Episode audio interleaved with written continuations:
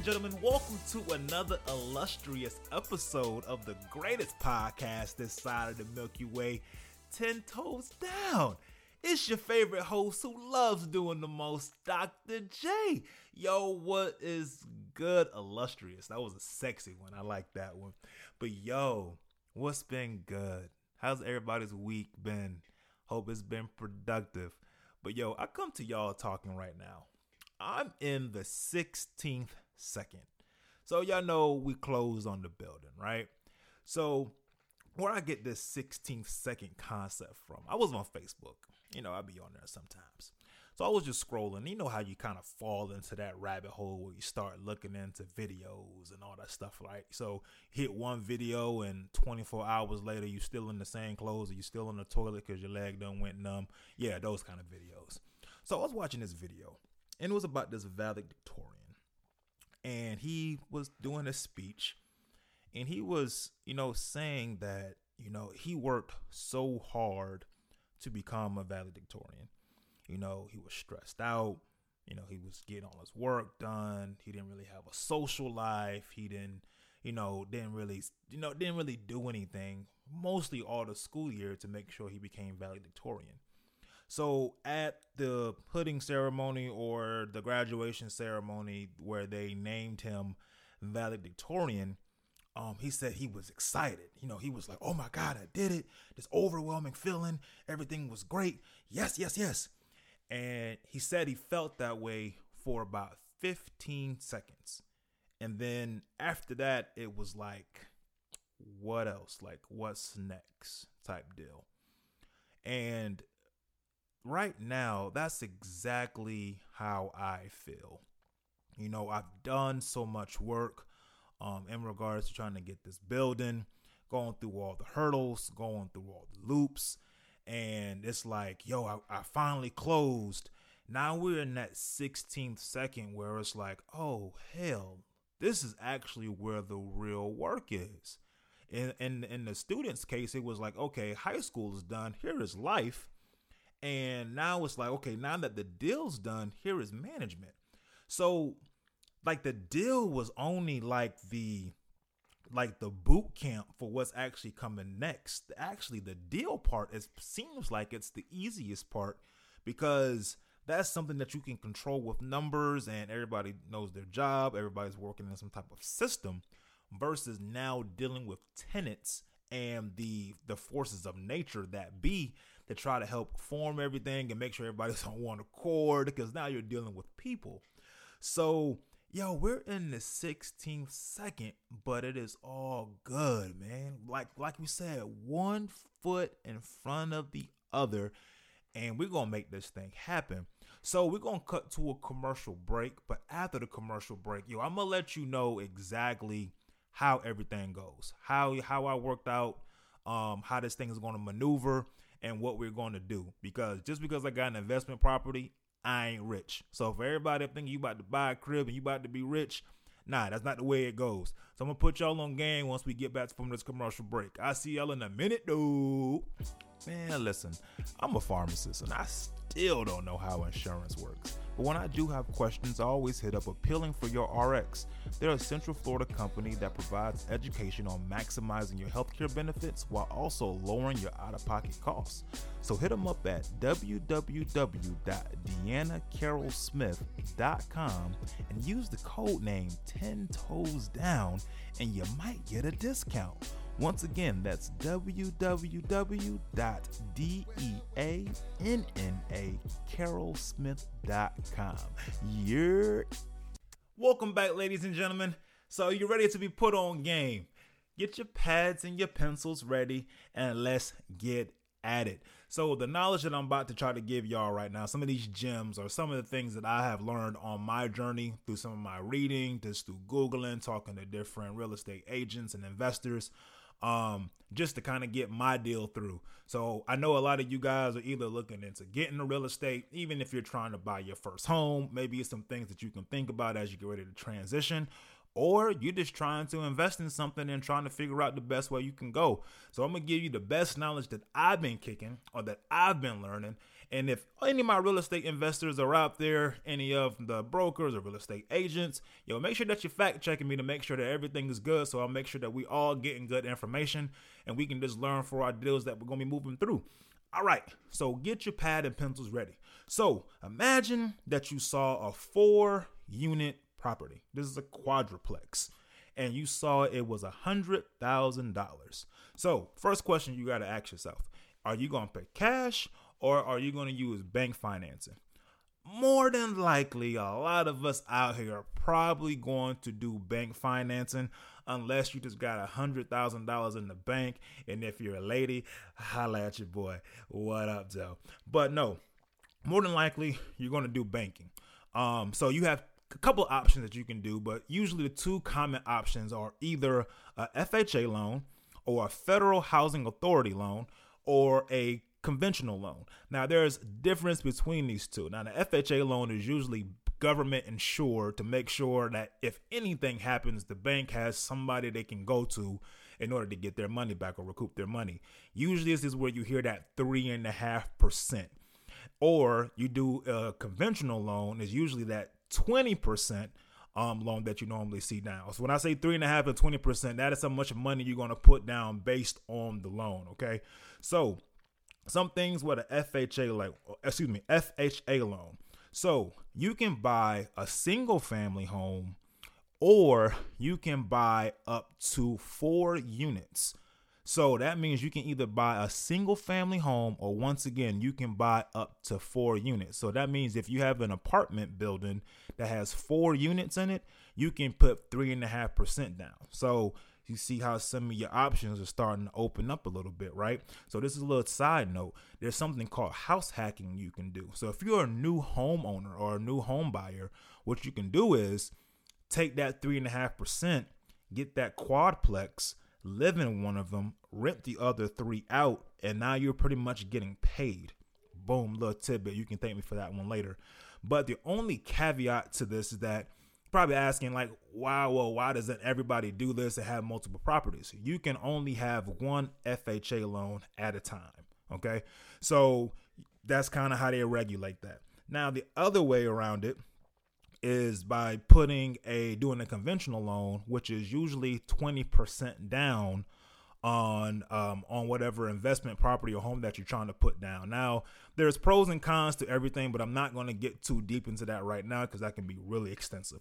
So back to our example. So what we're going to say we're going to do on a hundred thousand dollar property because this is an investment property. So we're not going to actually live in it. We're going to actually rent all four units out. So we're going to put 20% down. So that 100,000 means that on that 20%, we're going to put $20,000 down on the property, right? So we're going to do on average, you normally see about for an investment property, you know, banks normally do about 20 years, but we're going to actually they space it out and we're going to do 30 years, which just 360 months. Okay. So right now we got a hundred grand property. We're putting 20% down, which is 20 grand. That means that there's going to be $80,000 that the bank is going to finance to us. Everybody good? Great. All right. So right now, you'll do a monthly payment. So if you pretty much did some easy math, which is 80,000 divided by 360, I did the math for y'all, it's $222. Okay? So that don't seem too shabby at the current moment, right? Because right now we'll say that our four units, um, one unit brings in $750 a month, um, another brings in 750 Another one brings in 650 and the other unit brings 550. So that's four units and that's going to put us at a whopping total of $2700 a month. If you multiply that by 12, that's $32,400 for the year. So right now we're just at $2700. So at $2700 minus your uh, your loan payment, I guess you can say at 222, that puts you at about $2500 boy, we rolling in dough, right? Nah, there's some more things you got to calculate here. Now, the first thing you got to calculate is the property tax. So, property tax is going to depend on where that property is located. Property taxes vary from city to city, town to town, zip code, zip code. Um, you can be on one side of the zip code and be in another area of the zip code. Um, and then the property taxes are completely different.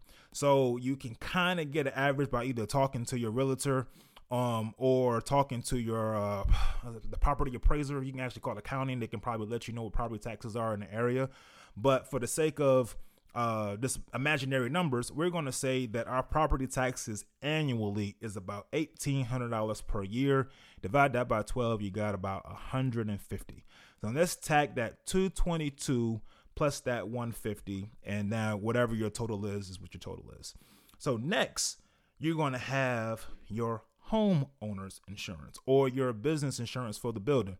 So if your house or your property investment burns down you want to make sure you can either get some money for it so you can either rebuild it or that you don't leave empty handed with this loan this $80000 loan that you still got so you got to make sure that your building is insured to make sure just like you insure your car, insure health insurance, XYZ, make sure that you insure your your investment property. So for once again, sake of numbers, we're going to say that's $1,200 per year. Divide that by 12, that's $100. So right now we got a loan payment of 222, right? Property tax of 150 and then insurance of about 100. Next, what we're going to have to do is property management. This is if you decide to do property management. In my case, I'm long distance, so I prefer to have a property management company. Even if you're in the same city, you may want to still do a property management company so that your investments don't become, I guess you can say, takes away from your ideas and your creativity. Whereas managing these properties become more of a job versus an investment. So have a professional property management company actually come in and take care of your properties. So you it gives you more time to, you know, hang with your family, do fun things and, you know, do more investments. So normally depending on the city uh, or depending on the state, you'll normally see on average property management companies are about 5 to 10% of your monthly income. So at $2700 um, you would do 5 to 10% depending on we'll go 10% um, depending on whatever the property management is asking for. And they normally take care of you know getting new tenants. They take care of you know any kind of maintenance issues. So they're not calling you they're calling the property management company. They also take care of any kind of you know maintenance services like lawn or if you're like in new york snow. Um, even my property management company set up my trash and stuff for me through the city. So it can be very helpful, but mind you, property management companies can make or break your investment. So make sure that you do a very question, uh, you know, stringent process when you're picking the property, property, your proper property management company. Man, that was a lot. So, so right now we got 222 minus the 150 minus the 100 minus 10% of the $2700 so that $2700 is starting to dwindle down a little bit right so the next thing you have to do is your CapEx or your capital expenditure um, percentage. So usually this is about 8% of your monthly gross income from the rent. So we'll do now depending on now your cap your cap when I say up to 8%, your CapEx is kind of dependent on how old the property is. So if you're like in a 2015 and up or new development, you may not need uh, a higher percentage. Now, your CapEx or your capital expenditures, or excuse me, capital expenditures are things like ACs, or if a water line breaks or any kind of flooding or or like a roof or anything like that major things that just kind of happen to houses um after you know a lot of wear and tear or a lot of usage water uh water heaters things along that nature. So you want to make sure that you're setting money aside from your income to make sure that these things are being taken care of that the actual property is taken care of and not coming out your actual pocket. So something like an AC can be three, four, five grand. So that chops into your profit for your annual. So it's always good to have that money set aside. So a house that was in the 1900s may need something closer to that 8% versus something that was built in maybe 2015 that may need, you know, maybe 3 to 5% because of the age of it. That makes sense.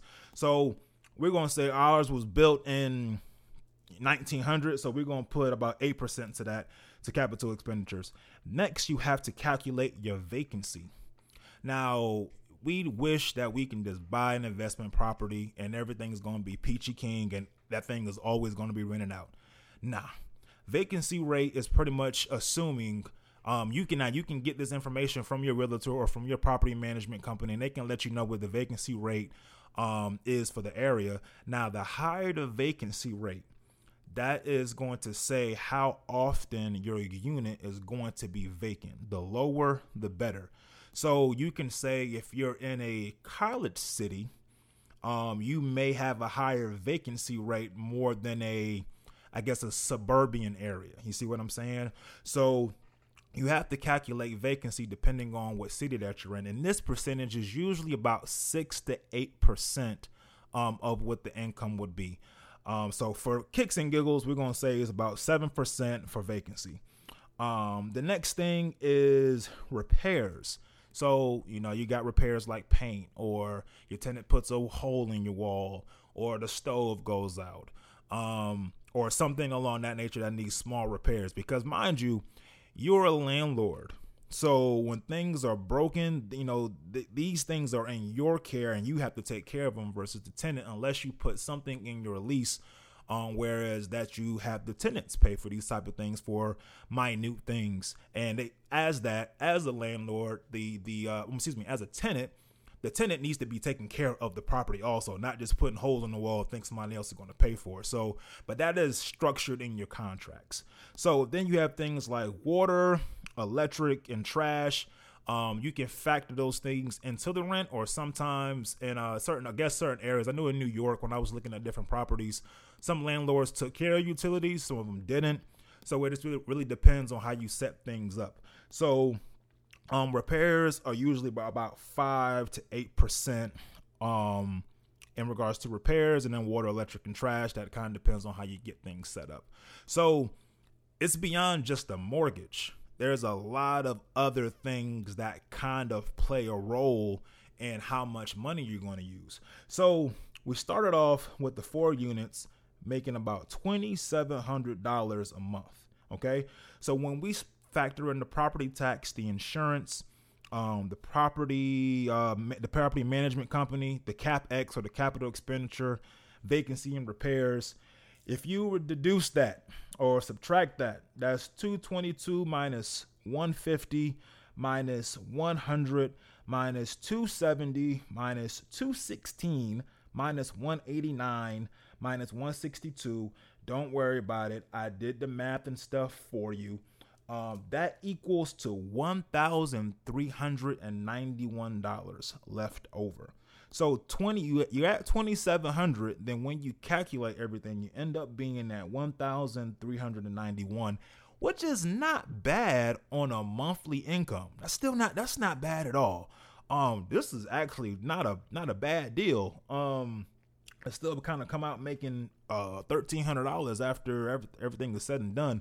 I wish you know it was kind of not easy to find. So you went from thirty two thousand four hundred dollars to about sixteen grand after everything is said and done.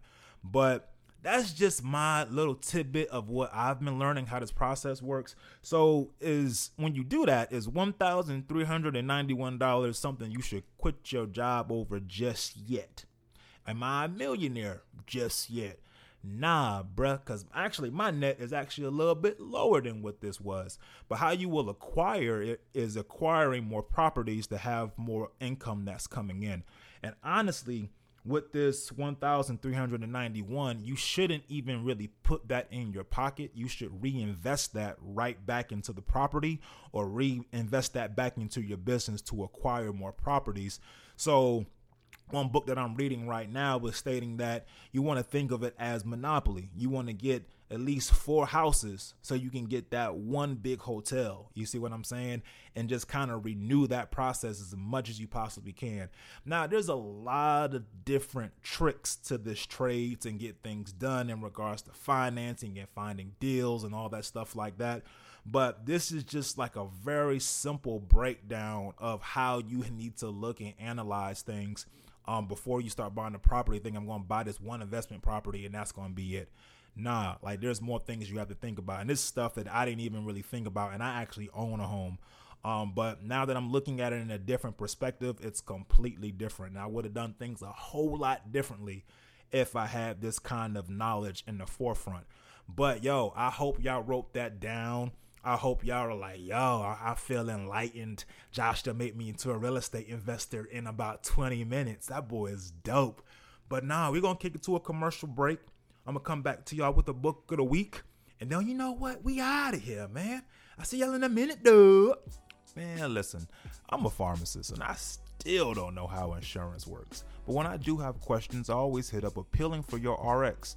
They're a Central Florida company that provides education on maximizing your healthcare benefits while also lowering your out of pocket costs.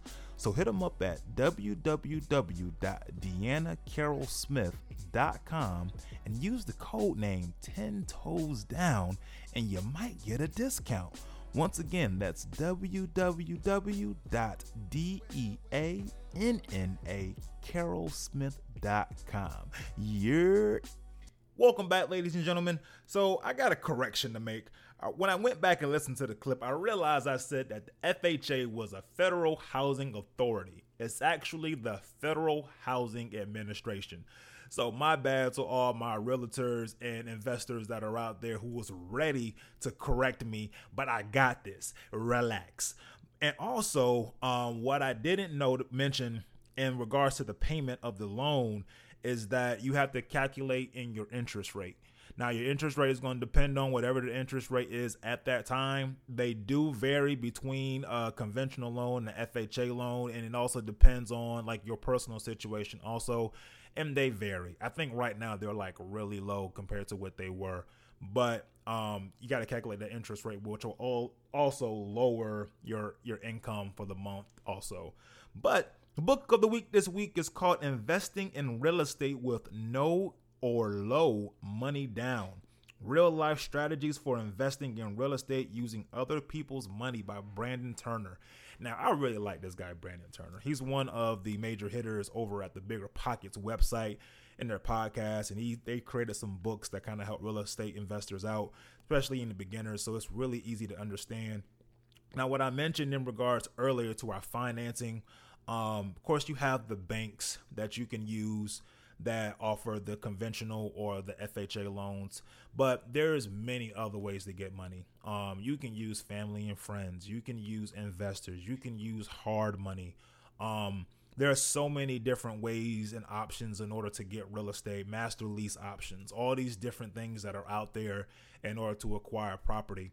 And you know, I think what so many people do is when they get into this real estate game or they want to get into real estate game, the first thing they say is I don't have enough money to get into it. And I can understand why you think that way. But one thing, like we mentioned, we can't say I can't. The next question that we have to ask ourselves, and the question that we have to ask ourselves from now on, is how can I afford it and start moving into that direction. But this is a phenomenal book. It definitely helped me out in regards to how I'm going to be working out my next deals and opening opening up possibilities so I can acquire other deals that may seem out of reach from my pocket but if we can work some type of deal out to to make sure that both sides are winning, something that we can actually get done. So you know what I'm already on, man. Y'all know I'm on Audible. Hashtag holla at me, Bezos. So yo, make sure that y'all kick next week's ass, man. It deserves it. And always remember, man, you got 10 toes down. You got another chance to get this right. I see y'all next week, man. I'll holla at y'all. Peace.